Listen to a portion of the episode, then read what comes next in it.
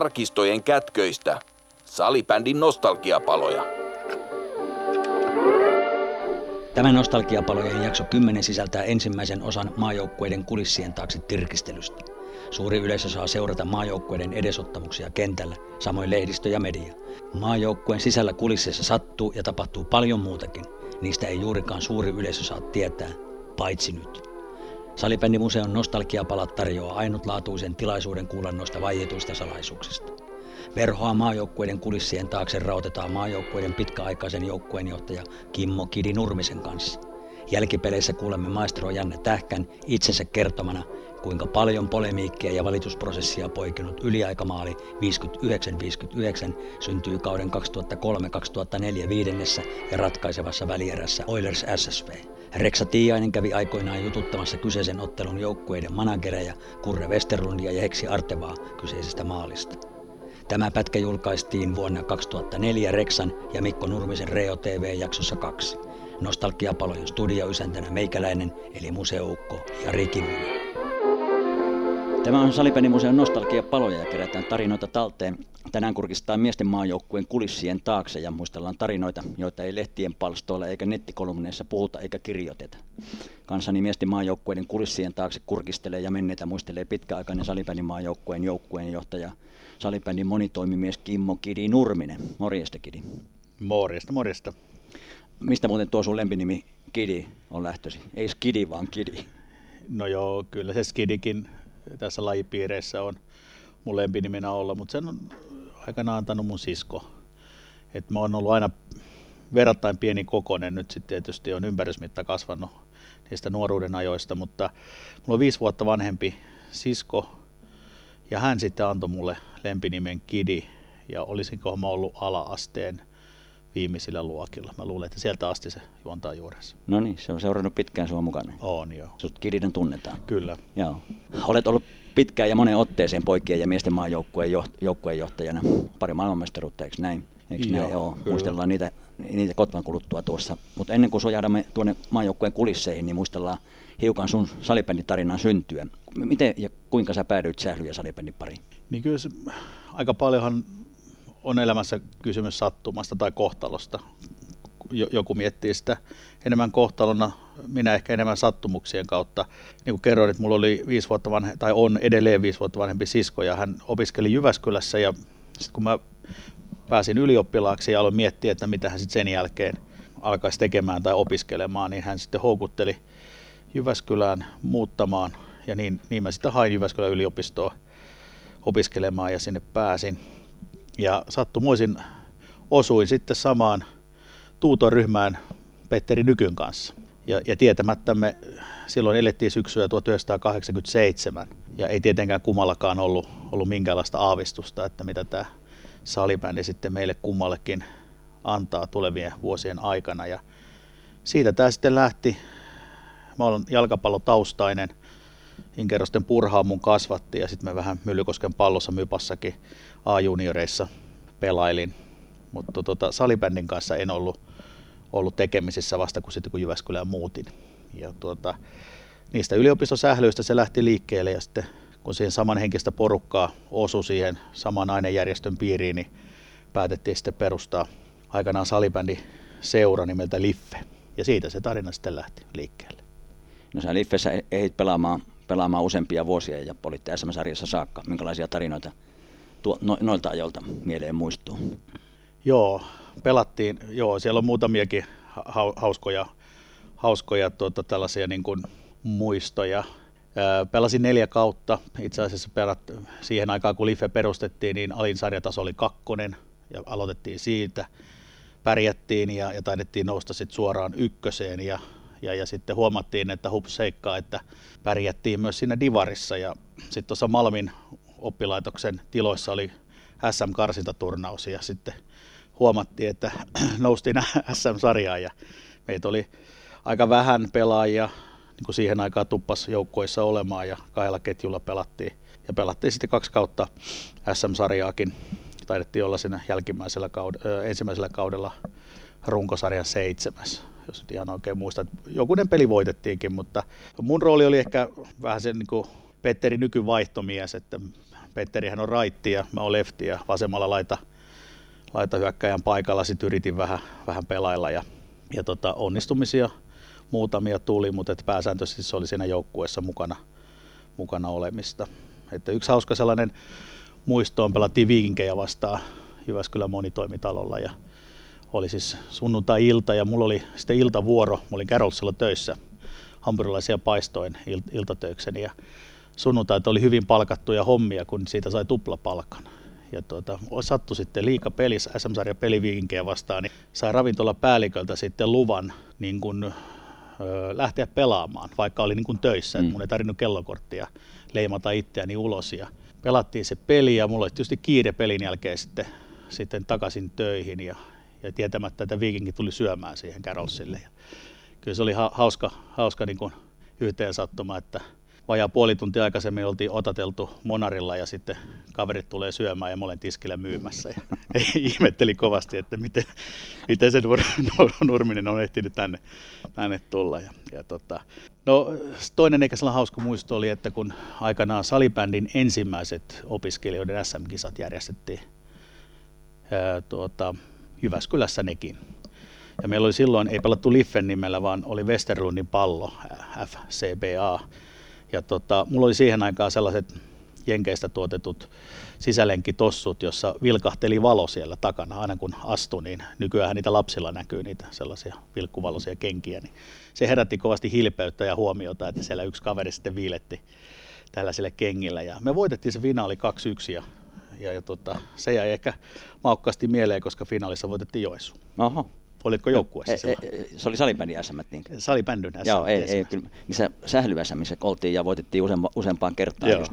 Ja Liffeen vastaankin pelattiin Kuopiossa, olisiko ollut 91, kun voitettiin, Kyllä. voitettiin sählyvässämät siellä ja välieressä muistaakseni kaatu, kaatu Liffe.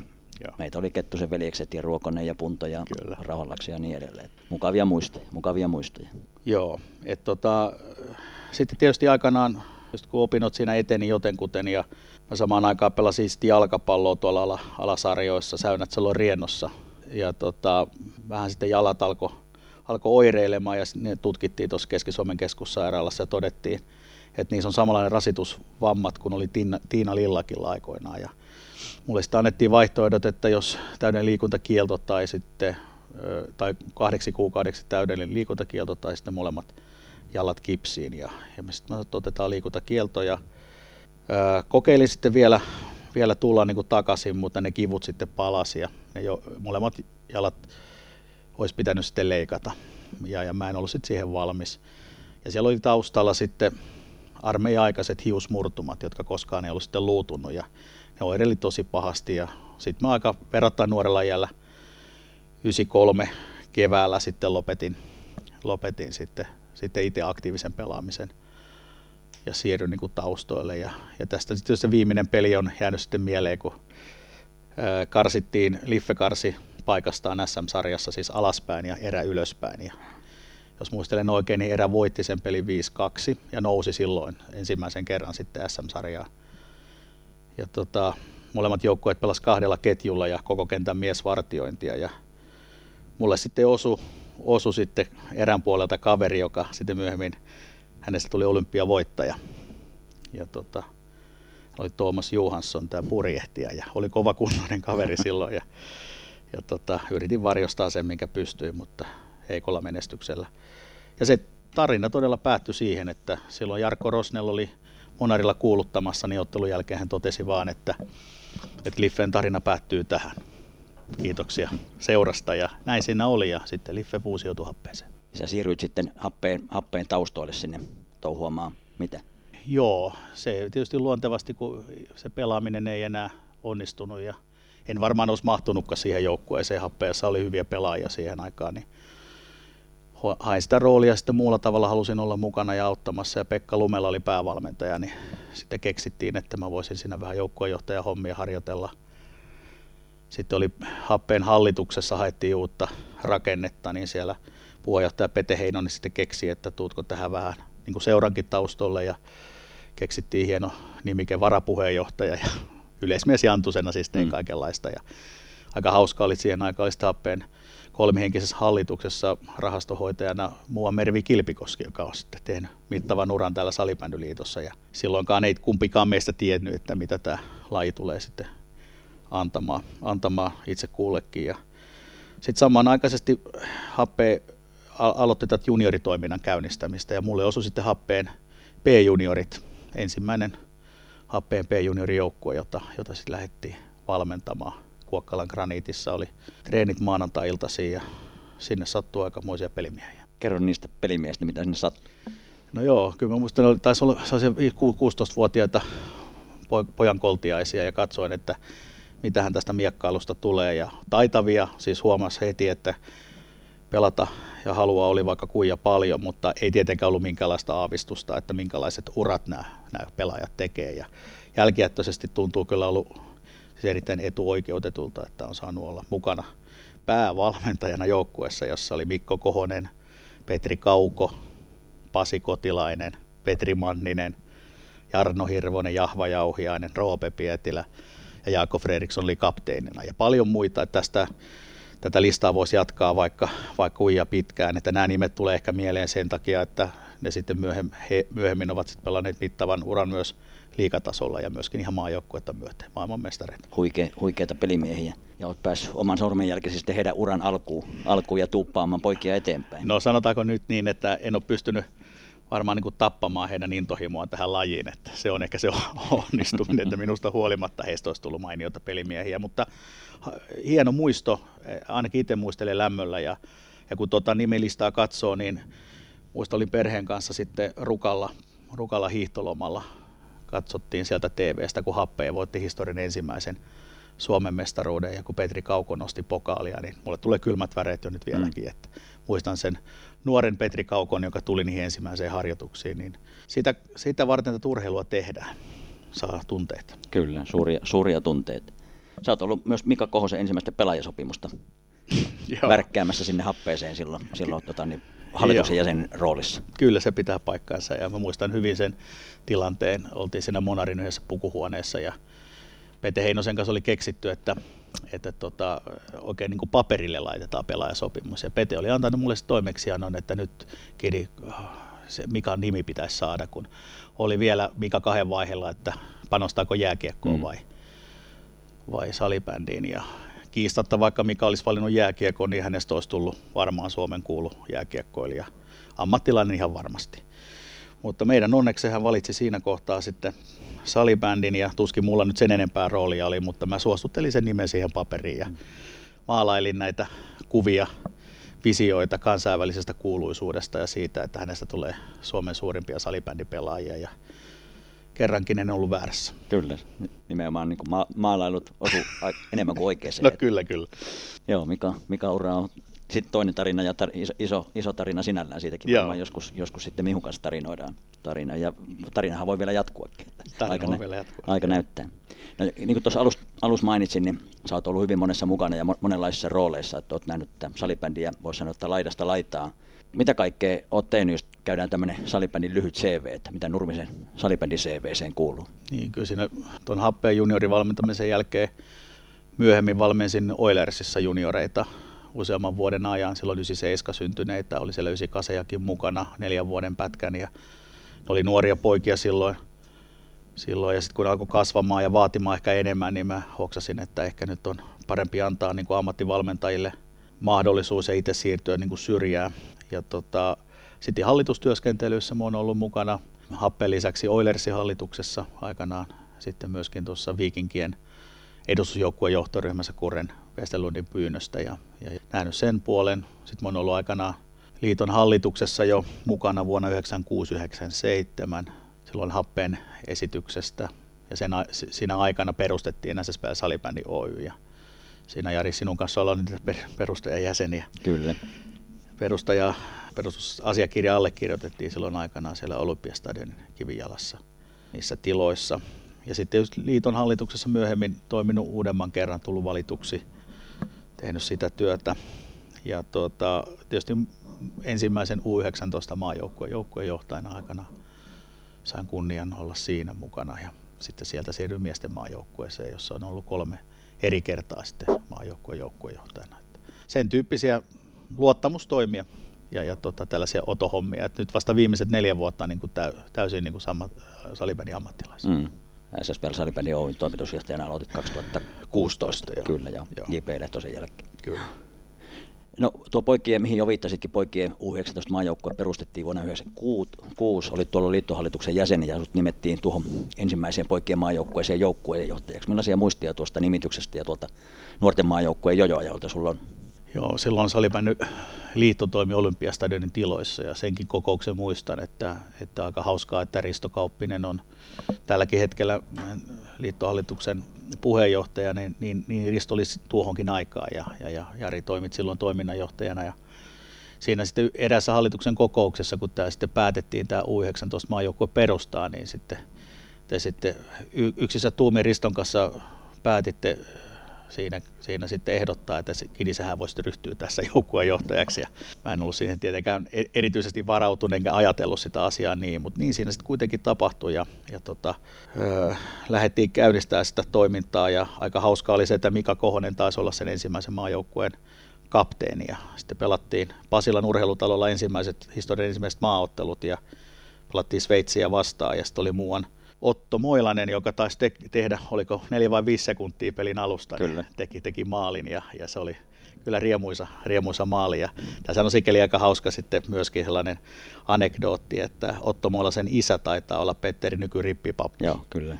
Niin on, on siinä aika, ja Otto oli aika veikeä, veikeä aikaansaava kaveri jo siihen aikaan, että oli ehdottomasti tällainen il, ilopilleri, ilopilleri siinä joukkueessa ja toisaalta hyvää energiaa ja oli tietysti taitava pelaamaankin jo, jo siihen aikaan. Sitten en tiedä, johtuuko se otosta vai muista syistä, mutta me oltiin leiri, leirillä sitten Lappeenrannassa tämän U19-maajoukkueen kanssa ja pelattiin siellä joku har, harjoitusottelukin ja oltiin lähes aamuharjoituksiin sitten aamulla siinä aamia sen jälkeen taas bussi olla pihassa kello yhdeksän ja kaikki muut oli kiltisti paikalla, mutta yksi puuttui ja, ja tota, mä sitten läksin tietysti joukkueenjohtajan ominaisuus selvittämään, että missä tämä yksi puuttuva pelaaja on ja koputtelin ovelle sitten, niin sieltä sitten täysin unenpöppörössä hiukset pystyssä nousi eräs nuori pelaaja, myöhempiin aikojen miesten maailmanmestari ja sanoi, että oho, että mitäs nyt tapahtuu. Mä niin, että meillä oli aamuharjoitukset, pitäisi lähteä. Ja muina miehenä totesi vaan, että no, että hän tulee ihan kohta. Eikä ollut mikään kiire mihinkään. Ja, ja tuskin tämä herra pahastuu, vaikka sen nimen mainitsikin, että oli Tinde Toivonen. Ja, ja myöhemmin Tindestä aina oli sitten, että kun Tinde on paikalla, niin kaikki on paikalla.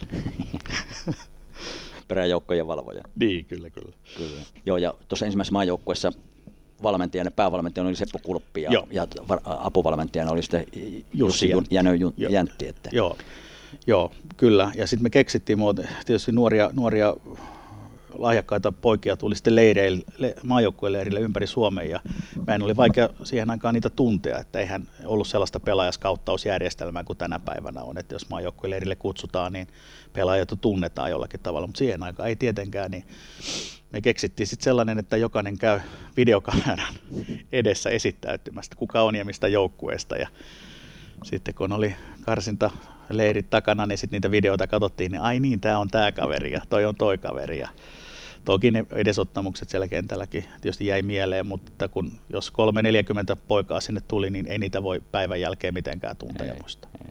No vuonna, tuosta viittasitkin, että vuonna 1998 oli, oltiin molemmat perustamassa tämä SSPL Salibändi Oytä, jonka toimarani nyt oot. Millaisia muistia tuohon osakeyhtiön perustamiseen liittyy, muuta kuin että perustamisasiakirja kirjoitettiin siellä Olympiastadionin kivijalassa? Joo, kyllä niin, silloin oli joo, monia hyviä muistoja ja silloin jo ajateltiin, ajateltiin kyllä isosti, että ajateltiin, että salibändi alkaa olla jo siinä tilassa, että siinä on hyvinkin perusteltu alkaa järjestämään tällaisia siellä kaupallisia tapahtumia, ja sehän ei ole lajiliiton perustehtävä, niin silloin tietysti oli järkevää pohtia, että lajiliitto perustaa osakeyhtiön, jonka lajiliitto 100 prosenttisesti omistaa, niin kuin tänäkin päivänä mm. tilanne on. Ja tota, Jussi Lähde taisi olla ensimmäinen hallituksen Kyllä. puheenjohtaja, joka oli monitoimimies siihen aikaan ja taas toimia nelosen kehitysjohtajana. Oli, oli, oli, oli Martti Ahtisaaren presidentti kyllä. Tota, niin, vaalipäällikkönä, että Juu. sillä tavalla meritoitunut silläkin puolella. Kyllä, kyllä. Ja hänellä oli tietysti nämä yhteiskuntasuhteet sille aika moneen suuntaan ja laji sai, laji sitten näkyvyyttä ja myöhemmin sitten neloselle pääsi salibändi sitten liika, liika näkymäänkin myöhemmin myöhemmin ja, ja tuota, alettiin järjestämään, muistan sen, kun laadittiin sitä edellistä maajoukkueen logoa, se jäi jotenkin mieleen se prosessi ja, ja, ja tuota, saatiin aika hieno, makea logo, joka oli pitkään tällaisena maajoukkueen tunnus, tunnuslogona. Ja nyt tämä meidän brändiuudistus muutamia vuosia sitten tavallaan vasta laittoi sen, sen logon niin tuonne museoon tai historiaan ja, ja tuota, se, on, se on jäänyt mieleen. Jussi Lähde oli myöskin erään mainostoimiston vetäjänä siinä Kyllä. aikaa. Mä muistan, yksi kokous pidettiin siellä mainostoimiston tiloissa ja kesken kokouksen Jussi sitten singahti sitä kokouksesta valokuvaan. Se koko henkilöstö oli jo sinne asemoitu ja Jussi vaan puuttui. Ja Jussi kävi sitten kuvassa ja viiden minuutin päästä kokous jatkui ihan kun olisi mitään tapahtunutkaan. Ja, ja, ja silloin miettii, että monen, monenlaista, monenlaista sitä voi, voi saada kokea. Ja, no sitten herästä ajatus, että Suomi-Ruotsi-tapahtuma viedään, viedään sitten tota Helsingin vanhaan jäähalliin. Mm. Niinhän sitten, sitten tehtiin ja, ja, ja tuota, siihen aikaan osakeyhtiön myyntiä oli, oli edistämässä Petri Hietala, joka, joka on sitten meille pidempään lajin parissa ole, olleille hyvinkin tuttu, tuttu herrasmies. Ja hän sitten keksi, että sinne järjestetään muutakin kuin salibändiä. Ja se taas oli niitä ensimmäisiä kertoja, kun tällaisessa salibänditapahtumassa oli sitten yhtyä soittamassa musiikkia. Elävää musiikkia. Ja se oli Fintelligence. Kyllä. Ja, ja tota, en muista nyt tarkalleen, että oliko se nyt taloudellinen menestys, mutta ainakin saatiin huomiota osaksemme. Ja, ja siitä se niin kuin pikkuhiljaa lähti, että alettiin tapahtumallistaa kun maa, maaotteluita ja Suomen kapin lopputurnausta ja niin poispäin. Ja hienoja muistoja ja, ja tietysti nähtiin niin, että, että keskittämällä – henkilöitä tekemään kaupallisia asioita, niin se voisi olla enemmän kuin se, että joku tekee niitä otona.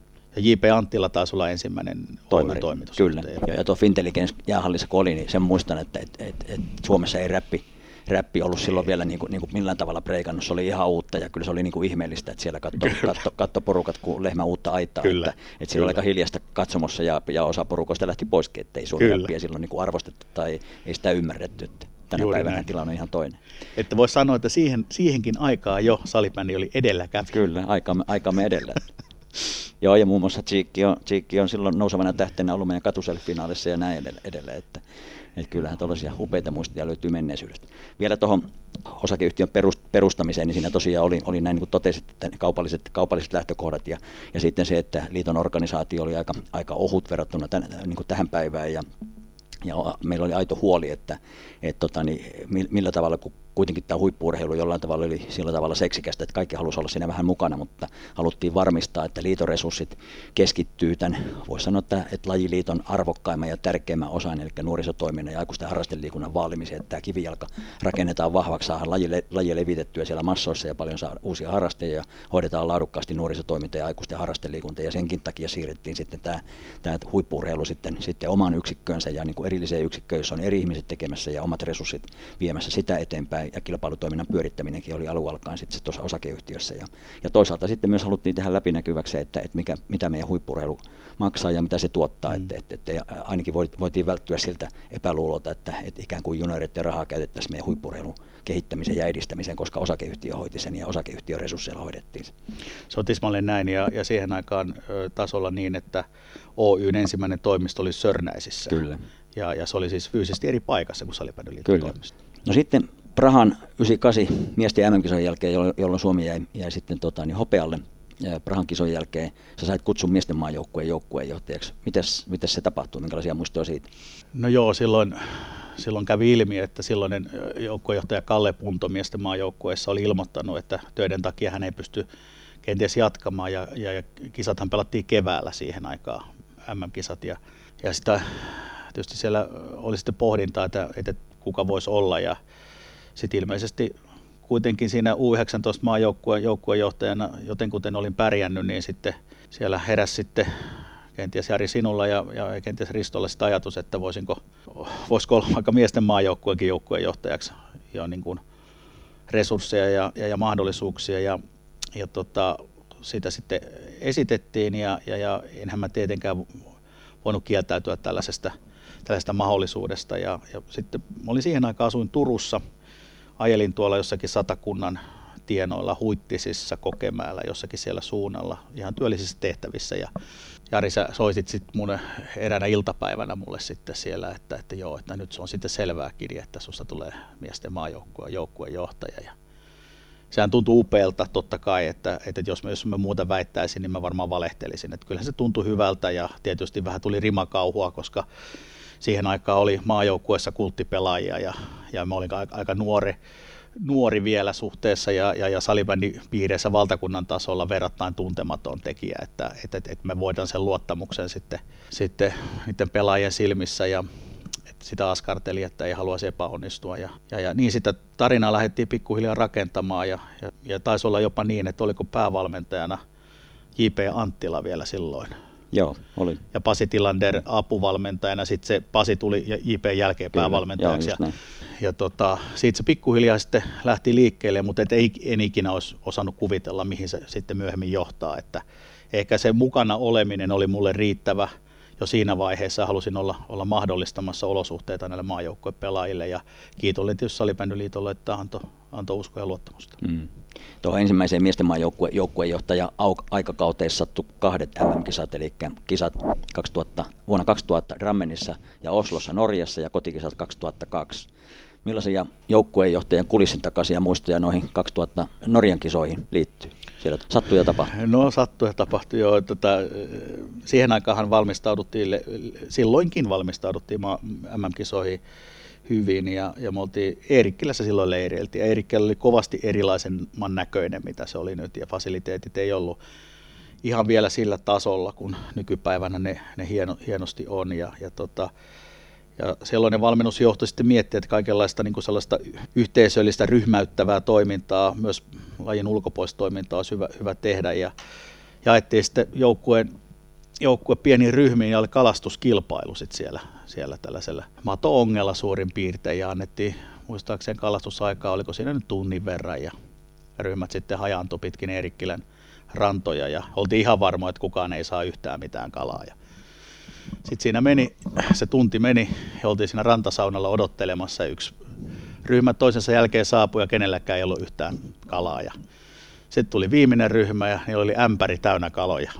Tämä Juha-Matti Sepponen, joka siihen aikaan oli tällainen Pirkanmaalta hauska, hauska puolustaja Veijari, niin se oli sitten ryhmän puhemiehenä, nyt, nyt ihan muisti ei ulottu, ketä muita veijareita siinä ryhmässä oli, mutta tämä Sepponen jäi mieleen, koska hän teki selvityksen ja opasti muita maajoukkuepelaajia sitten tähän kalastuksen saloihin ja sanoi, että kun tuolla on Erikkilässä laudevesiputki, mistä tulee lämmintä vettä sinne järveen. No ei siellä sellaista putkia tietenkään ole, mutta kaikkihan sen usko, kun se siinä niin vakuuttavasti kertoi. Ja sitä selitti, että kun lämmin vesi sekoittuu kylmään veteen, niin, niin kalat tykkää sellaisesta virtauksesta, että niihin kalat sitten, sitten kokoontuu. Ja se meni ihan täydestä ja taidettiin jopa palkitakin heidät ja eikä siinä sitten mennyt kovin, joku ehkä saunan lauteella sitten paljasti, niin ne oli tyhjentänyt katiskan.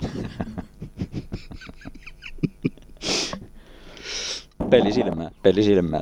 Joo, mutta se oli, oli hauska, hauska sattuma. Ja, no sitten aikana Norjaan tosiaan lähdettiin kisoihin, ei, ei oikein tiedetty, mitä sieltä odottaa. Ja, ja tota, Drammen sijaitsee Oslosta jonkin matkan päähän ja oli pieni paikka toukokuussa ja oli aika lämmintäkin ja peli alusta oli aika nahkea ja sitten tähkä, tähkä Janne tuli sitten mulle juttelemaan, että kuule Kiri, että hän ei nyt saa parastaa irti, että toi lapa tarttuu tuohon lattian pintaan, se on niin tahmea, että ei oikein suju, että nyt pitäisi saada suksivoiteita.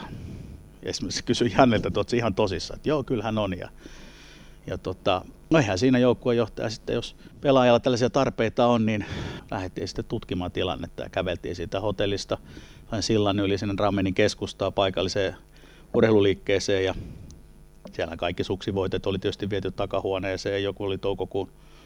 Kyllähän ne suksivoitit telineet sieltä sitten löytyi ja niinhän niin sieltä sitten niitä välpättiin ja taisi Janne kolme eri väriä sieltä sitten ottaa, ottaa mukaan ja niitä sitten sitten sinne lavan, lavan niin pohjaan, pohjaan niin sitten suti ja se jää sitten pääteltäväksi, että auttoiko se vaiko eikö, mutta tuota, sellaiset, kaikki, kaikki konstit pyrittiin sitten käyttämään ja, ja tota noin, niin ainakin Janne sai, sai testattavaksi ja muistelen, että siihen aikaan siitä jopa kirjoitti Iltasanomat silloin, että näin tapahtui. Et jonkunlaisen mediakynnyksen se aikanaan ylitti. Ja Pitäisikö meidän konsultoida hiihtoliittoa sieltä Niin. voiteluryhmää, voiteluryhmää salipäin maajoukkueellekin. Niin, niin nimenomaan. Ain, ainakin jos pitää syyttää, niin kuin, niin kuin hiihtopiirissä tuntuvat aika monesti sitten, tota, niin jos ei hiihtäjä pärjää, niin, Niin. se on voiteluryhmän vika, kun huonosti voidellut sukset. Ihan sama juttu voitaisiin voitais selitellä sitten, tota, niin, jos ei peli ihan niin kuin kulje suunnitellusti. Et siellä, mitä fluorivoiteita silloin ei vielä ollut, ne olisi luistanut varmaan hyvin, mutta tuota, mut joo, se oli innovatiivista ajattelua Jannelta ja, ja, ja hyvin Jannemaista, tällaista vähän vekkulimaista, mutta kuitenkin siinä oli varmaan vähän ajatustakin, että hän oli mailla virtuosi vailla vertaa ja, ja, ja kaikki muistetaan sitten myöhemmin ilmaveivit. Senkin olin aikanaan paikalla, en nyt ihan tarkalleen vuotta muista, mutta että Lahdessa pelattiin isäinpäivänä Ruotsia vastaan ja Janne teki sitten ilmaveivin, joka tuli urheiluruudussakin ja, Kyllä. ja, ja se, si, siitä niin kuin periaatteessa se löi niin kuin sitten läpi. Ja oli muuten sama isänpäivä, jossa Mikko Kohonen oli miesten maajoukoissa ruukina ja laulo paljon onnea vaan yleisölle siellä paikan päällä Lahdessa. Se saattoi olla 96, 96 kun valmistauduttiin, se oli jotenkin esiturnaus tuohon World Games, ei 97 Lahdessa oli World Games, salibändi oli World Gamesissa näytöslajina, niin, niin Joo, se saattoi olla. tota, niin esiturnaus tuohon World Gamesiin. Tota, no vielä ehkä sitten Norjan kisoi sillä tapaa, että otin Venäjää vastaan sitten pelillä ja Rainelainen siinä sitten loukkaantui ikävästi siinä ottelun tiimellyksessä ja, ja, ja jopa siinä määrin, että jouduttiin sitten ihan ambulanssikyytiin turvautumaan. Ja kesken ottelu lä- läksin sitten, sitten ambulanssissa Rainen kanssa sitten Drammenin sairaalaan ja sinne akuutti vastaanottoon ja siellä sitten lääkärinä oli tällainen hyvin, hyvin eksoottisen näköinen Sighi, jolla oli, oli aika pitkä parta ja turbaani päässä ja se oli, oli vähän niin kuin sellainen pel- pelottavakin kohtaaminen, mutta että loppujen lopuksi aika hauska. Ja sitten siinä ruotsiksi kuitenkin päätettiin toimia ja, ja, ja sitten Raine osasi vähän paremmin ja minäkin vähäsen ja Sighi sen, minkä nyt osas Norjan ruotsia siinä puhuu, mutta kävi ilmi, että röntgenkuva tarvitaan. Ja sitten, sitten yritettiin sitten kysyä, että missä röntgeni on ja sanoi, että tuolla yläkerrassa seuraavassa kerroksessa ja tuolla käytävän päästä pääsette hissillä ja No ei siinä mitään, Raine siihen sitten sängylle pötkölle ja minä sitten työntelin, työntelin Rainea siellä sairaalan sängyllä siellä Drammenin sairaalan sisällä samaan aikaan, kun Suomi pelaa Venäjää vastaan. Ja siellä jotenkin tuntui jotenkin niin uskomattomalta. Ja no Raine pääsi säikähdyksellä, päästiin röntgeniin ja sitten Sikhi arvioi vielä kuvat ja sanoi, että tässä on todennäköisesti vaan venähdys. Ja, ja, ja niin, niin, niin tavallaan selvittiin ja päästiin sitten hotellille sillä lailla, että saatiin vielä vähän ill- illalla ruokaakin, että, että joukkue oli jo tullut hotellille aikaisemmin. aikaisemmin että tällainenkin muistikuva, että näitä onneksi on kovin vähän näitä loukkaantumisia mm. ja tämä päättyy onnellisesti ja hauska tarina nyt jakaa, että eihän muita loukkaan, pelaajan loukkaantumista koskaan sillä lailla kivoja juttuja. Mutta Joo, ja joukkuejohtajalla jo- joutuu moneen venymään. että joutuu, joutuu joutuu. joo, kyllä, kyllä. Sairaalassakin kuljettaa potilaita. Ja sitten siinä kävi myös se, että siis hotelli, missä me Dramenissa asuttiin, niin ne ei ymmärtänyt, mikä on puuro. Ja meidän pelaajat jo siihen aikaan oli tottunut osa joukkueesta syömään puuroa aamuisin. Ja, ja tota, me käytiin oikein siellä käy, keittiössä Arteva Heksin kanssa näyttämässä, miten puurot keitetään. Että et, et, ei heillä ollut aavistustakaan. Ja, ja tota, siihenkin niin kuin ei, ei ollut totuttu, mutta että Nor- Norjassa nyt kuitenkaan ei sitä puuroa ilmeisesti syödä, syödä niin kuin ainakaan siihen aikaan syöty. Hmm.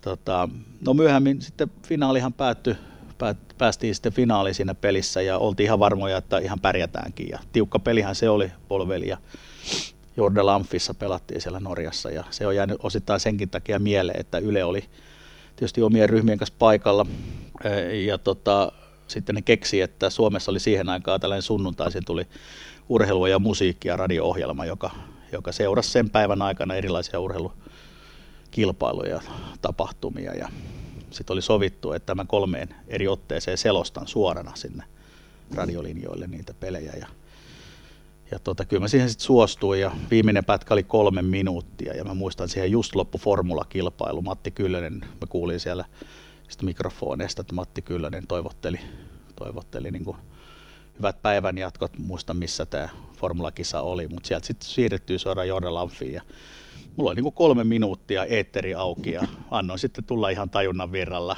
Olisi varmaan Ylen arkistoista kiva penkoa, se varmaan jostain löytyisi. Niin, niin tota, no se meni miten meni, me hävittiin se finaali ja sitten Ylen, Ylen toimittaja, nais, naistoimittaja siellä illalla otti yhteyttä, että hän haluaisi verokortin, että ne maksaisi mulle niin palkkiota sitten. Ja sitten kyseli, että onko mä ajatellut urheilutoimittajan uraa. Ja sitten mä sanoin, että no ehkä, ehkä mä nyt jatkan niissä hommissa, missä me palkkahommissa oli. Mutta nyt siis hauskana muistona, että olen siis selostanut M-finaalia Ylen niin radioon suorana viisi minuuttia. Joo, kyllä se vähän tuommoinen puhumisen ammattilainen on. Sellaista ja hommatkin luontua, luontua, mutta antaa Mihan Reposeen ja, ja kumppan, Joo, kyllä, kyllä. hoitaa Joo, he on amma, ammattilaisia, että mä olen tällainen puoskari. kyllä.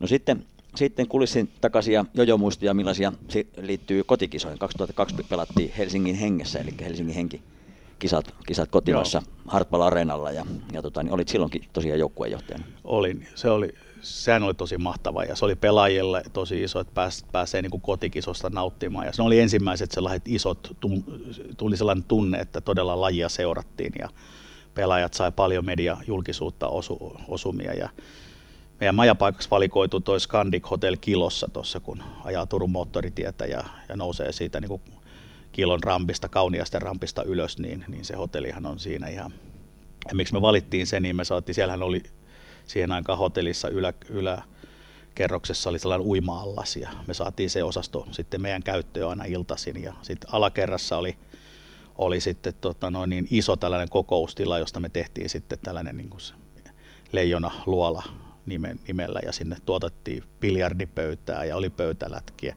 lätkiä, pelejä ja sinne rakennettiin siihen aikaan ensimmäisiä internetyhteyksiä. Se oli aivan, aivan ennen kuulumatonta, että ei 2002 vielä ollut sellaisia. Sinne e-, erikseen rakennettiin niin, että meillä oli tällainen, että sinne saat, pystyi lähettämään meille terveisiä sinne, sinne niin kuin chattipalvelun kautta.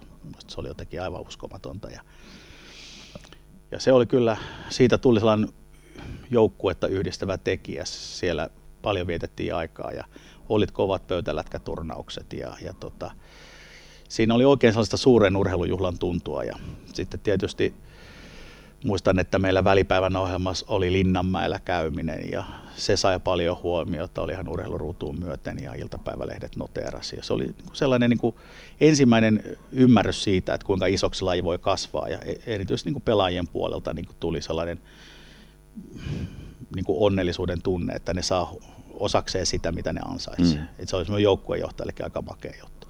Scandic Hotel Kilossa toimi kaikki valtava hienosti. Se henkilökunta oli todella auttavaista ja, ja me oltiin niin kuin se huomion keskipiste koko ajan. Että se, oli, se oli tosi hieno, hienot kokemukset siitä ja, ja tota,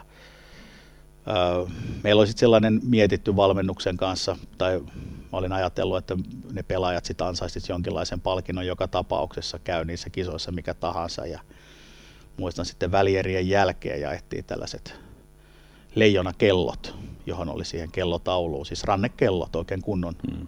leijonamerkkiset kellot, jossa oli sitten sinne kellotauluun painettu se meidän maajoukkueen logo ja ne henkilökohtaisesti jaettiin.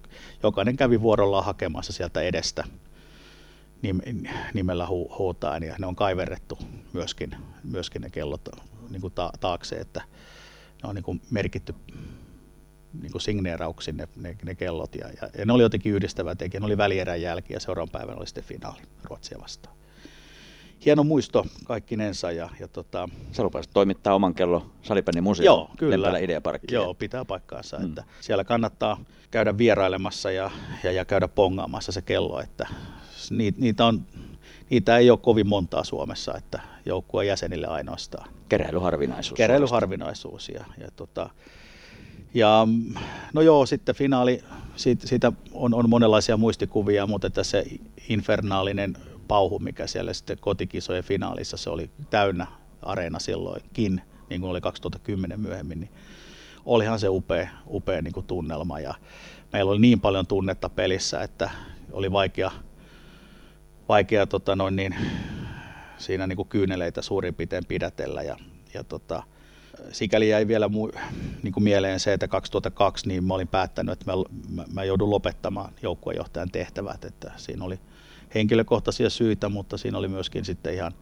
ihan työllisiäkin syitä, että, että, että piti aikaa pohtia u- uudelleen. Ja mä tiesin, että ne tunteet tulee pintaan niin kuin ne sitten tulikin. Ja, ja, ja tota, se, että hävitään finaalissa Ruotsille ei ole koskaan kivaa, mutta että se tuntui tosi, tosi katkeralta, että olisi ollut jotenkin niin kuin ollut kivempaa lähteä voittaa, lopettaa voittajana, mutta, mutta tuota, tietysti pelaajat pelaa ja taustat on taustoilla.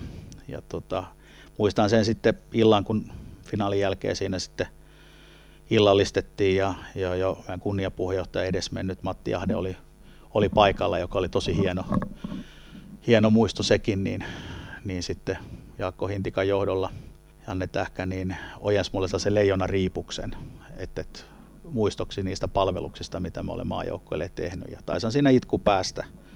päästä. Se oli herkkä hetki ja, ja oli mulle tosi tärkeä, tärkeä että se on mulle arvokas, arvokas tota, symbolinen ele niistä tehdyistä teoista maajoukkojen eteen. Ja se tuntui hyvältä, että otte pojat sen niin kuin sillä lailla huomioon. Mm. Ja, tota, hotellihan sitten muisti koko joukkuetta mölkkypeleillä. Että oli pinottu sellaiseen pyramidiin ja jokainen sitten siinä kun lähti kesänviettoon, niin sai ottaa yhden pölkkypelin mukaan. Ja sekin oli hauska no. muisto. No miten teillä oli finaalin jatkot kaivohuoneella? Joo, niin oli. oli sit siinä oli sellainen, että me käytiin keskustassa Amarillossa pyörähtämässä. Siellä oli tilaisuus, joka oli järjestetty, se oli ihan täynnä. Mutta me oltiin joukkueena sitten sovittu, että me tuonne kaivohuoneelle mennään jatkamaan ja sinne osa joukkueesta tuli, osa oli ties mennyt minne, minne nyt meni. Ja me oli järjestetty sitten, kun kaivohuoneella aikanaan sitten valomerkki tuli, niin bussikuljetus sitten takaisin Scandic Hotel Kiloon. Ja, ja tota noin, niin, no siellä oli aika sekalaista seurakuntaa sitten siinä bussissa, että se oli vaikea, täysin mahdoton ehkä, ehkä jollakin tavalla hallita, että keitä sille matkalle sitten Espooseen lähti. Ja jäi sitten mieleen, mieleen eräs Helea naisääni ja halusi ottaa sitten mikrofonin siellä, siellä esille ja, ja sitten kuulutteli, että halusi esittäytyä, että tuota, ettekö tunne, kuka hän on. Ja, ja hän oli sitten, kai muistan siihen aikaan, oli sellainen missi kuin Arleene Kotala. Niin hänkin oli siinä bussissa sitten mukana ja, ja matkalla, matkalla sitten kenties sinne kiloon vai mihin oli, mutta siinä bussissa kuitenkin oli ja se jäi mieleen. Ja, ja pelaajat sitten ei tietenkään tunteneet, kuka hän on ja, ja, ja se oli kovin tästä nuoresta neidosta kovin hämmästyttävää, että häntä ei tunnettu. Mutta se jäi jotenkin mieleen silloin yöllä. Ja, niin siinä sitten mentiin ja, ja, ja hyvät, hyvät jatkot, jatkot sitten vietettiin ja seuraavana päivänä, kun joukkue lähti, lähti omille, omille teilleen sovitusti, niin sitten sinne pienemmällä porukalla sitten siivottiin useampia tunteja. Perinteisesti, Perinteisesti näin. Ja muista, muistan no, viralliset panketit loppu, loppuilla tosiaan oli jo Amarillossa vai mahtoiko se olla silloin Planet Hollywood? Joo, Reni Harlini, Harlini itsellekin jäänyt, jäänyt niin lähtemättömästi mieleen, että, että vietin tosiaan samalla omia 40 kekkereitä, se oli just silloin toukokuussa, kun, kun täytin, täytin 40 taas päivänä, niin, niin tota, sain juhlia, omia 40 juhlia sitten Hartwell Arenalla, se oli maketa ja jäänyt itsellekin mieleen. Kyllä. No sitten tosiaan, niin kuin tuossa kerroit, niin, niin sun se ensimmäinen miesten maajoukkueen joukkueenjohtajakausi päättyi noihin kisoihin. No sitten 2004-2008 et ollut maajoukkuekuviossa mukana, vaan olit Oilersin taust, taustoilla, ta, taustoilla tekemässä, tekemässä ja viemässä sitä seurajoukkueen toimintaa eteenpäin. Tuoltakin ajalta on, on varmasti tota, niin muisteltavaa. Minkälaisia muistoja sulla siltä ajalta on?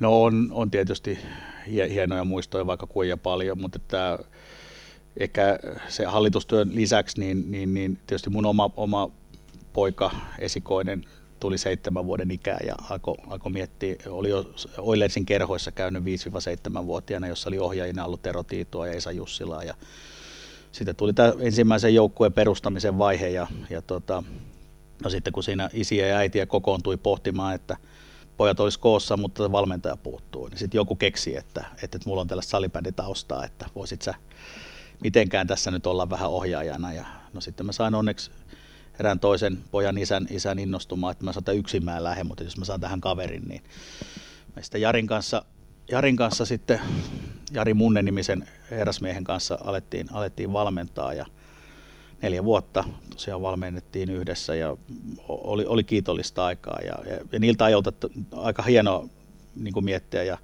että Niklas Laurila viilettää tiikereissä tällä hetkellä. Mm täl, täl, tällä hetkellä F-liigassa ja, ja Niklas oli tosi pikkuinen poika silloin, mutta, mutta valtava halu tehdä maaleja aivan. aivan. Ehkä tuo puolustusalue oli vähän vieraampi hänelle, mutta, mutta maaleja osasi poika tehdä, että jos tarvittiin lopussa ratkaisijoita, niin ei ollut epäselvää, kenet laitetaan sisään.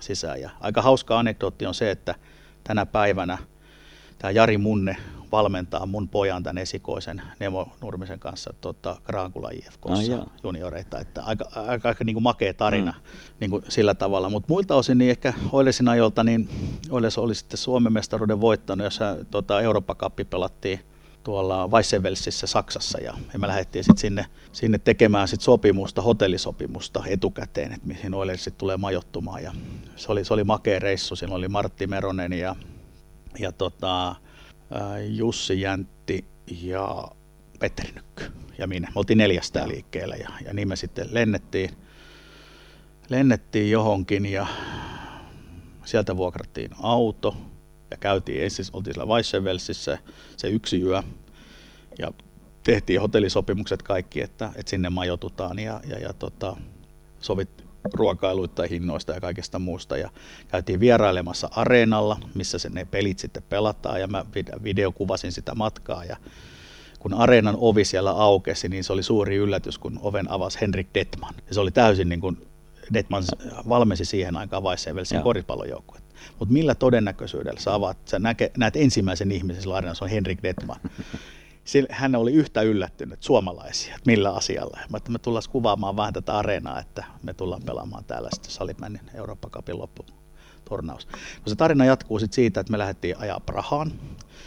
Ja sinne aikanaan sitten päästiin ja, ja siellä on tämä Riemuisa, josta tota, muistellaan sitten eri museolähetyksissä, eli tämä 85 voittama ensimmäinen nuorten maailmanmestaruus 2003. Joo.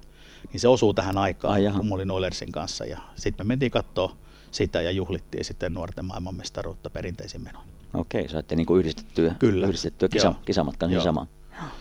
Ja, ja se oli kyllä hauskaa aikaa muutenkin Oilersin kanssa siinä, siinä niin kuin tota, se oli tiivis porukka, se miesten edustusjoukkue ja sitten kun oli vähän siellä junioritoiminnassakin mukana, niin hyvin moninaista, moninaista aikaa ja, ja tota, kiitollista aikaa ja se oli sitä aikaa, kun sitten, sitten tämä VG-talo meni sitten pois käytöstä ja alkoi tämä Ratio Pharma Arena, Arena sitten nousta, nousta niin kuin harjaansa ja Mä olin Orionissa siihen aikaan töissä ja mun, mun työpiste oli siinä tien toisella puolella. Orionin pääkonttori on Ratio Pharman niin kuin, niin kuin tien, tien vastakkaisella puolella. Ja sitten mä vaan yhtäkkiä huomasin, että jaha, että nyt on areenaan osu kupu päälle ja sehän nousi ilman rakennuslupaa. Ja, ja siinä oli monta tarinaa ja meillä oli siihen aikaan Oilersilla oma Espoon arkkihanke, oma niin kuin hallihanke ja taidettiin se silloin, silloin valtuustossa hävitä Espoon kaupungin äänestyksessä niukasti, mutta tämä Farid Ainetinin hanke sitten voitti. Ja... Joo, liitto oli, liitto oli se Oilersin hankkeen Kyllä, takana, että joo, oltiin sitä joo. tukemassa. Et ne, ne, ne osuu tuohon Oilersin aikaa, kun joo. oli siellä taustoilla. Ja, ja, ja miltä maailma näyttäisi, jos se arkkihanke olisi mennyt läpi. Mm. Että se oli, oli kuitenkin mun mielestä kaavoitettu sinne enemmän sinne Olarin, Olarin niin kuin koulun, koulun niin kuin seudulle. Siellä on se luonnontieteellinen tota, lukio. Mm niin, niin sinne, sinne pihamalle, ei siihen urheilupuistoon, missä tämä Ratio Pharma Arena sitten Joo. tuli. Mutta niihin aikoihin ö, tosiaan ne asettu ja, ja, ja taisin olla mukana sitten voittamassa pronssia sitten oli edusjoukkueen kanssa, taisi olla Classic oli siinä pronssipelissä silloin Joo. vastassa. Ja siihen samaan aikaan vielä asuu myös tämä surullisen kuuluisa, tai surullisen kuuluisa, taisi olla tämä samainen pronssikausi, kun muistetaan aina, että, että tuliko tämä SSV-maali yliajalla Kyllä. Oilersia vastaan vai ei. Ja, ja muistan, kun käytiin Heksi Artevan kanssa sitä oikein editoimassa tuolla erässä, eräs, eräässä niin kuin kanavatalossa ja, ja mallitettiin sitä, että kun kellossa siirtyy mm. sekunnit ja, ja, ja milloin pallo lähtee lavasta. Ja tänäkin päivänä ollaan Heksin kanssa sitä mieltä, että yliajalla tuli. Joo, mä muistellut sitä Heksin kanssa muistelu ja se tulee, tulee omassa jaksossaan sitten ja Kurren kanssa muistelin kanssa, Joo. eli se oli, oli tosiaan Oilersin ja SSP Kyllä. ratkaiseva viides välierä, Joo, välierä tota, niin, ja, ja, ihan lopussa, lopussa 59-59 ja vai oliko se 60-00, kun maali syntyi. Ja näinhän sinne, kun se meni valituslautakuntaan, niin valituslautakuntakin totesi, että, että on paljon mahdollista, että se on sattu, saattanut sat, niin kuin maali tapahtua just silloin, kun kello alkaa näyttää 60-00, mutta että peli päättyy tuomarin vihelykseen tai summerin soittoon ja, ja se oli se tulkinta. Näin on. Tähän päättyy joukkueenjohtaja Konkari Kimmo Nurmisen kanssa käyty kulisseihin kurkistelun ensimmäinen osa. Nostalgia paljon seuraavassa jaksossa tirkistelemme maajoukkueen kulisseihin lisää. Luvassa muun muassa 2010 kotikisojen aikaiset kommervenkit ja hauskat sattumukset. Pysykään kuulolla.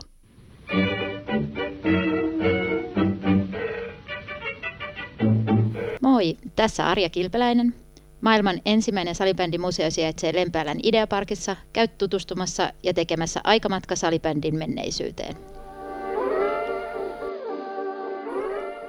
Tänään muistellaan maestro Janne Tähkän kanssa kauden 2003-2004 viidettä ja ratkaisevaa välieräpeliä Oilers SSV, jossa SSVn 4-4 tasoitusmaali syntyi kolmannessa erässä ajassa 19.59. Oilers teki tuosta protestin, koska katsoi, että tasoitus syntyy yliajalla. Lajiaktiivit Reo Tiainen ja Mikko Nurminen olivat kehitelleet Reo TV ensimmäisen salibändin aiheisen ohjelmaformaatin, jossa Reo tutustui humoristiseen tapaan lajin ilmiöihin, haastattellen niin salibändiväkeä kuin lajia tuntemattomiakin. Tämä oli siis aikaa ennen YouTubea. Palataan aluksi kuuntelemaan vuonna 2004 ilmestynyt Reo TV-jakso, jossa Rex käy jututtamassa molempien joukkueiden managereja Kurt Kurre Westerlundia ja Heksi Artevaa noista välieräpelin dramaattisista loppuhetkistä ja sen aiheuttamista tunnekuohuista. Niin, olemme nyt täällä Kurre Kurt Westerlundin toimistolla pokaaleiden ympäröimänä. Ja jutellaan ensin hieman salibändistä ja sitten vähän muustakin, mitä Kurre elämällään puuhailee. Niin, tässä salibändistä on ihan ekana pakko palata tähän episodiin Oilers ja SSV välillä. Oilers heitti sen mun mielestä se on ihan selkeä homma. Se oli 59-59 ja, ja tota, niin kuin varmasti kaikilla meillä on ollut vuosien aikana niin vaikea hävitä ja ja tota, varsinkin tämmöisissä peleissä, niin kyllä mä tiedän itsestäni, että mä käyn, käyn yhtä kuumana. Ollaan me sitten voitolla tai häviöllä. Ja tota, mun mielestä tärkeää on se, että se pitää kuitenkin nollata, jos nyt ei samana päivänä, niin ainakin parin seuraavan päivän aikana. Ja, ja tota, mun mielestä niin kuin pitää osata kuitenkin myöntää se tappio. Ja tota, se oli todistettavasti hoidettu niin, että se meni sääntöjen mukaisesti ja ei siinä ole mitään epäselvää siinä. Mun mielestä mä oon sanonut vertauskuvana, että onhan se valitettavaa, että kyllä Mietokin on hävinnyt sadasosa sekunnilla Vasberille. Että tota, et nämä on vähän vastaavanlaisia. Meillä ei ole vaan semmoista käynyt salibändissä aikaisemmin, niin sen takia se tuntuu ehkä vähän. Nyt se meni näin päin. Ja tota, mä oon tosi tyytyväinen. Aina, aina kun me ollaan voitettu, niin on olemassa pari sellaista hienoa asiaa. Että esimerkiksi perinteisesti lähdetään risteilylle, niin pojalla on oma hytti. Luonnollisesti. Mutta teillä oli myös yksi traditio mestaruusjuhlissa käydä eräälläkin paikkakunnalla näyttämässä poikaa, missä se ei ole käynyt. Kerros vähän tästä. No joo, tämä tää alkoi silloin 98 ja jostain syystä meillä on aina ollut hyvät välit tamperelaisten kanssa ja poika viihtyy Tampereella. Toivotaan, että tamperelaiset sais sen sinne. Mä vilpittömästi toivon, että se on tamperelaisten vuorokin jossain vaiheessa, mutta nyt se on mennyt tällä tavalla. Että se, että kun sä kohtasit sekä Gunnersin, Oilersin että Josban, niin silloin mun mielestä se tuntuu kuin vielä paremmalle, että sä oot ne kaikki klaarannut. Niin, niin silloin sä oot, tavallaan tulee semmoinen fiilis, että on ansainnut sen mestaruuden. Mä en muista, että joku olisi voittanut mestaruutta lähtemällä sieltä viisi koskaan. Et se oli niin kuin varmasti historiaa.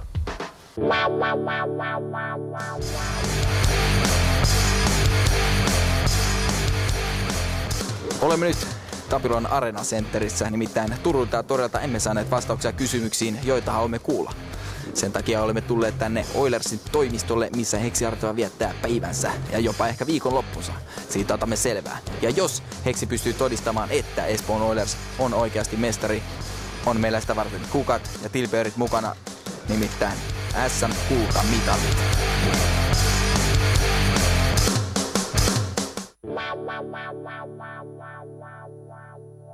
Niin, Heksi, tervetuloa Reo TV-lähetykseen. Kiitoksia. Mä pyydän täältä mun assarilta vähän rekvisiittaa. Annat sä ne valokuvatkin sit sieltä? Ne on ne. Mun mielestä siinä tapahtui sellainen selkeä tuomarivirhe, selkeä tuomarivirhe, missä tota, olisi pitänyt puuttua siihen peliin sillä tavalla, kun, kun, kun säännöt, se, säännöt antaa olettaa. Eli tässä on nyt näitä lähikuvia tästä, tästä nelosen videonauhasta ja, ja nämä on hiukan epäselviä, mutta nämä on digitaalisena myös olemassa. Eli tässä on ympyröitynä pallo, joka on just lähtenyt tähkän lavasta ja, ja tuolla näkyy, tuolla näkyy jo kakkonen Eli mun käsityksen mukaan, jos siellä on ensimmäinen numero kakkonen, niin aika ei voi olla 19.59. Toki mä en, mä en ole lukenut kuin lukion laajan matematiikan, että että tuota, tässä tämä pallo sitten etenee ja se 20 möllöttää tuolla, tuolla vielä, että se on niin kuin, tästä ehkä sen niin kuin parhaiten näkee, että tuossa on pallo matkalla ja, ja siellä mennään. Että. Tässä nyt sitten tämmöinen on toimitettu sinne ja tässä on nyt vielä havainnekuvat siitä näille päättäjille, että, että mikä näissä numeroissa on sitten ero, että onko ykkönen ykkönen vai onko ykkönen kakkonen. Että. Eli maaginen luki, luku 1959. Niin, tää on semmoinen legendaarinen tietysti. Tietysti sitten, tässä on sitten tämä toinen, mikä on mun mielestä jokseenkin, jokseenkin erilainen kuin tämä edellinen lukema, mutta ilmeisesti kaikille se ei ole vielä ihan yhtä selvää. Nää kertoo selvää faktaa. Sulle videota on täällä. Mulla ei valitettavasti tässä nyt ole, että toinen kopio videosta on tuolla siellä valituslautakunnan käytössä, käytössä ja, ja, ja Mitä, mitä tässä käytännössä oikeasti voi tapahtua? Sä oot pannut valituksen päälle. Onko se mukaan mahista, että pelit perutaan ja pelataan uudelleen? Ja... No, totta kai aina on semmoinen mahdollisuus, mutta mä toivoisin, että tässä nyt tehtäisiin kuitenkin semmoinen ratkaisu, että niinku tunnustettaisiin tosiasiat, mitä on tapahtunut. Ja, ja, ja sitten toinen tärkeä osa, että tästä niinku on pakko, on, on, on, on näiden osallisten tahojen niin oppia ja kehittyä. Että eihän näin voi käydä, että siellä on pikkulapsen hoitovuoro toimitsijaisimiehen siinä vaiheessa, kun tota, ratkaistaan kuitenkin viidettä välierää ja, ja, ja sitten tapahtuu tällä tavalla. Että. Ketä sä tarkoitat näillä tahoilla? No mä taivon, tar- tarkoitan tietysti järjestäviä joukkueita, erotuomareita ja salibändiliittoa. Tuntuuko susta kenties, koska Oilers nyt on dominoinut aika paljon tätä suomalaista salibändiä viimeiset vuodet, niin pääni, että tässä olisi joku pieni ajojahti? Tämmöinen salaliittoteoria vai? Ei, ei, ei, tässä, ei, ei tunnu kyllä siltä, mutta tota, kyllä tässä on niin, tää on niin monien virheiden summa, että tää, tää on niinku, tää on niinku paskakohtalo olla tää, näissä housuissa tällä hetkellä. Ja kyllä mä oon niinku silleen tottunut elämään ja ajattelemaan, että kyllä mä niinku haluan vääryyden selvittää sitten loppuun saakka. Että mä koen, että, että tässä on nyt tapahtunut tällainen ja jos, jos tämä, nämä kuvat ei kuulemma kerro mitään, että enemmän uskotaan, että tuomari sanoi, että näki pallon menevän tänne maaliin ja nosti katseensa taululla ja näki, että siellä oli 1959, niin sitten sit me ollaan oltu kyllä eri pelissä. Että tällaista.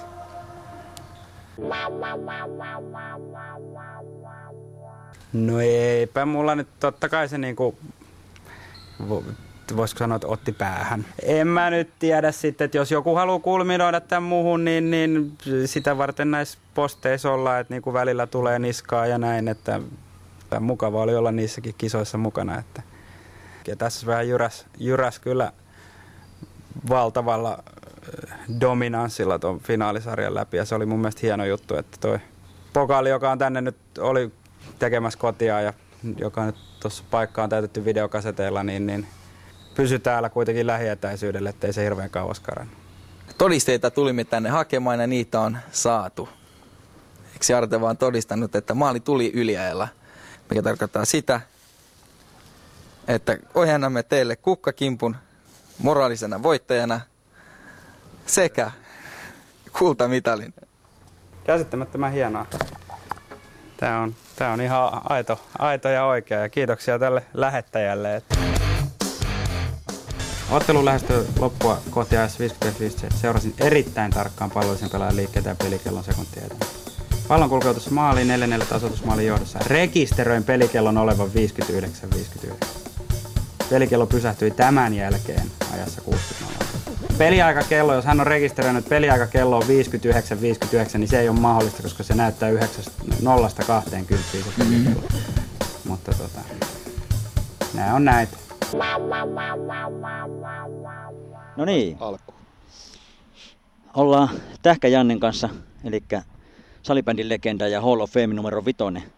Janne Kalevi Tähkä, ollaan täällä Kuorinkka, Kuorinkajärvikö, tämä oli Joensuun kupeessa Kuorinkajärven rannalla ja vähän tuuli, tuuli tuossa tuivertaa, ei anneta sen häiritä, mutta aurinkokin pilkistelee tuolta pilvenrausta ja ollaan heinäkuun loppupuolella, eli 31.7. Ja, ja tota, niin, muistellaan vanhoja tässä, eli Suomen salibändimuseo Tarinat talteen sarjan juttua ja nyt lähdetään muistelemaan, muistelemaan kauden 2003-2004 käänteen tekevää tapausta viidennestä ratkaisevasta välieräpelistä Oilers SSV, jossa Janne pelasit SSV-riveissä ja tuo Siis pelit oli 2-2 ja Tapiolassa pelattiin sitten viides ratkaiseva välierämatsi. Ja siitä syntyi varsin kyseenalainen tasotusmaali, joka aiheutti aikamoista parranpärinää ja puhetta ja valitusprosessia ja niin edelleen. Eli toi 4-4 tasotusmaali syntyi ajassa 59-59.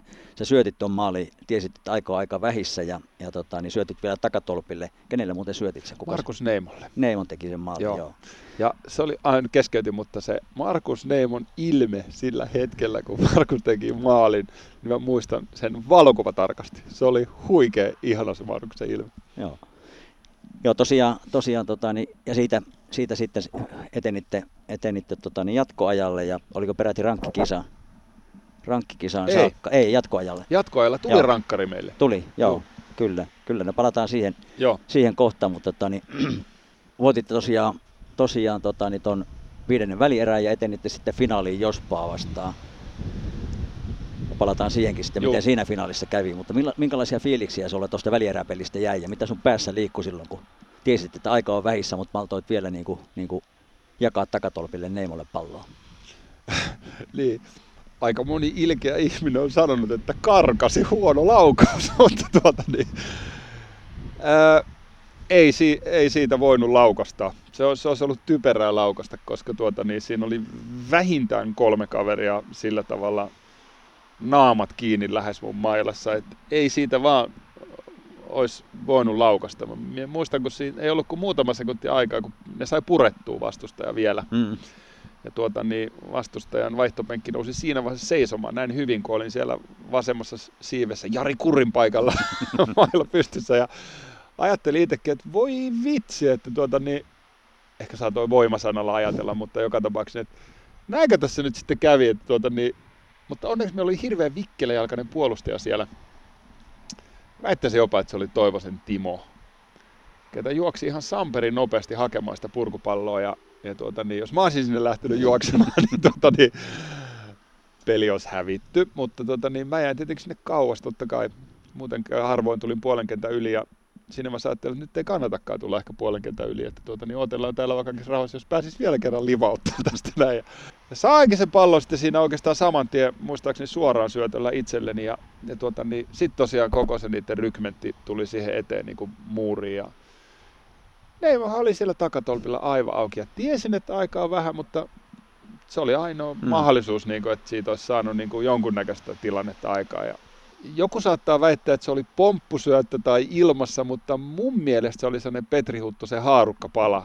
Aivan maata pitkin luoti suora syöttö suoraan Neemon lapaan. Mä väitän jopa, että Neemo ei kattonut, että se oli niin hyvä syöttö, että Neemo ei tarvinnut edes katsoa sitä palloa, kun se meni mailan katsomaan. Eli saattaa olla, että muistit on vähän kultaantunut tässä vuosien aikana, mutta joo, silleesti se ei siinä voinut niin laukua. Neemo oli hirveän hyvin siellä, ihan minusta yksinään, yksinään että siinä se puolustaja, jota Neemokin piti, niin tuli vähän niin kuin blokkaamaan siihen, myöskin siihen niin kuin puoliksi maalivahdin eteen. Ja sitten tosiaan Summeri soi saman tien sen jälkeen, kun Neemo teki maalin, mm. ja, ja tuota niin, siitä tuli polemiikkia siitä, polemiikkia siitä muun muassa, että kun se kuulemma se kello on sellainen siellä, muistan tämän elävästi, että se kello on sellainen siellä Tapiola urheilutalolla, että se aloittaa soimisen vasta sekunti sen jälkeen, kun hmm. 60 on mittarissa.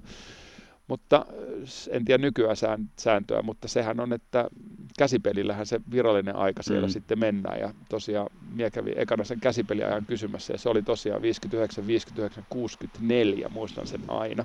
Ja sehän oli sitten sillä selvä. Hmm. Tuomarit mm. kysyivät, että paljon se käsiaika on ja sanovat, että se, on, se oli maali. Maali, mikä maali? Mutta aiheuttihan se kovastikin ymmärrän hyvin. Siis mm. tietenkin, Herra Jumala, finaalismatka ja toiset tulee rinnalle ja siitä tuli, no ei vissi ollut hirveän pitkä jatkoerä, mutta aika hemmeti hyvin pystyi niin kuin Oilers kuitenkin tuollaisen niin kuin, tilanteen nollaamaan. Että mm. siitä saatiin niin kuin, ihan hyvä minuutti sitten siitä jatkoajasta vielä, mutta sitten tapahtui joku, en muista edes mitä siellä tapahtui siellä kentällä, että se rankkari tuli. Mm. Et se ei vissi ollut kyseenalainen, koska siitä ei aina kukaan sitten kukaan sitten niin kuin reagoinut siihen sen enempää, mutta tuota, niin, rankkari meni maaliin ja sitten tuota, niin, me voitettiin, että se oli tuota, niin, hauska rankkari, kun pääsi tuota, niin, vanhaa niin kuin joukkuekaveria mm. Ketosen Timoa vastaan, ke, ketä vastaan varmaan tuhansia rankkareita on niin kuin, tehnyt uran aikana, kun tykkäsin kovasti niitä reeneissäkin pelleillä, niin, tuota, niin Ketonen teki erilaisen, mitä en ikinä olisi voinut kuvitella, että Ketonen tekee, niin silleen, että se sitten sai maalin tehtyä ja sitten päästiin finaaliin Finaali. vastaan. Joo. Joo, Oilers tosiaan teki asiasta protesti ensin Salibändin liikan kilpailu- ja kurinpitoryhmälle ja valitti sitten sitä KKRn päätöksestä valituslautakunnalle. Valitus ei mennyt läpi ja valituslautakunta päätyi toteamaan, että on hyvin mahdollista, että maali syntynyt sekunnin sadasosien sen jälkeen, kun kello on kääntynyt osoittamaan peliaikaa 20.00.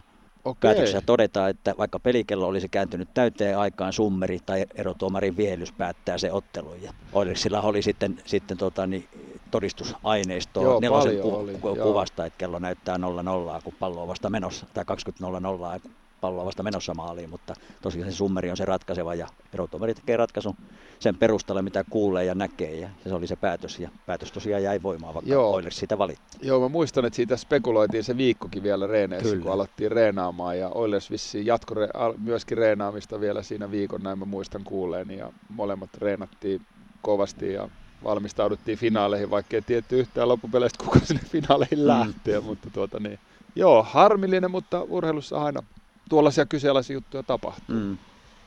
Salibändin lehdessä 2 2004 Mika Hilska kirjoittaa sinusta noista huikeista pudotuspeleistä seuraavaa. Millainen mies tarjoilee vielä nerokkaan syötön takatolpalle, vaikka kaikki on pelissä ja peliaika loppumassa?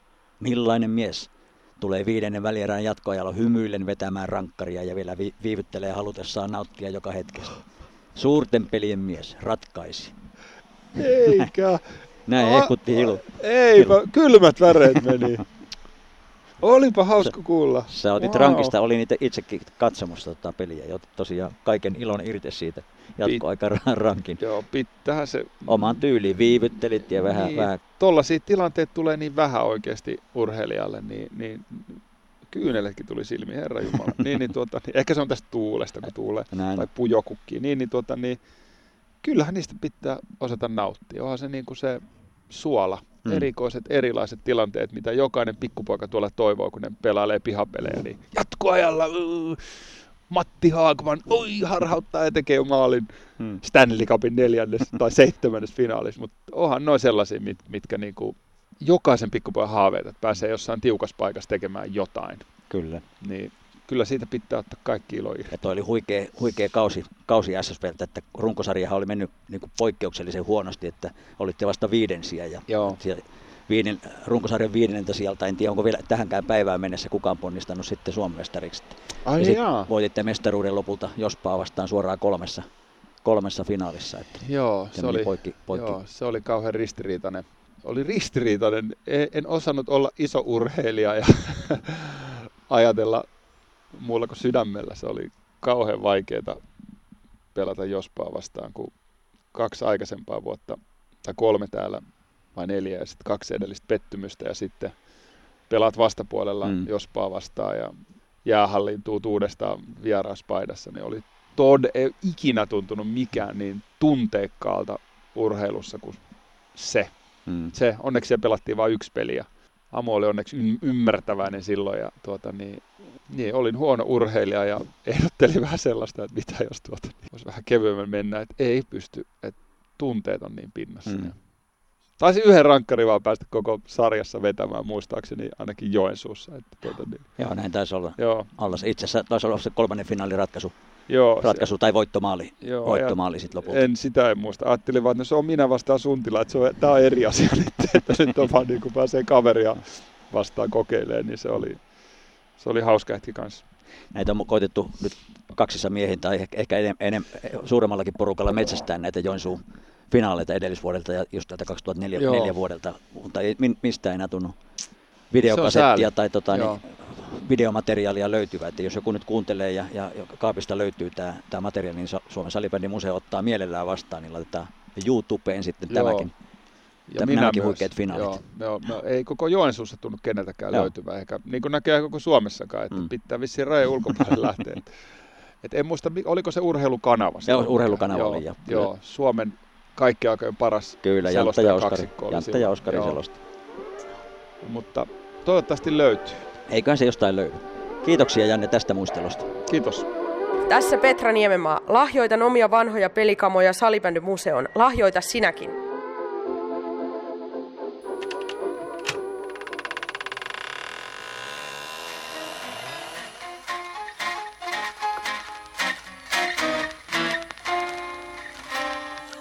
Arkistojen kätköistä. Salibändin nostalgiapaloja.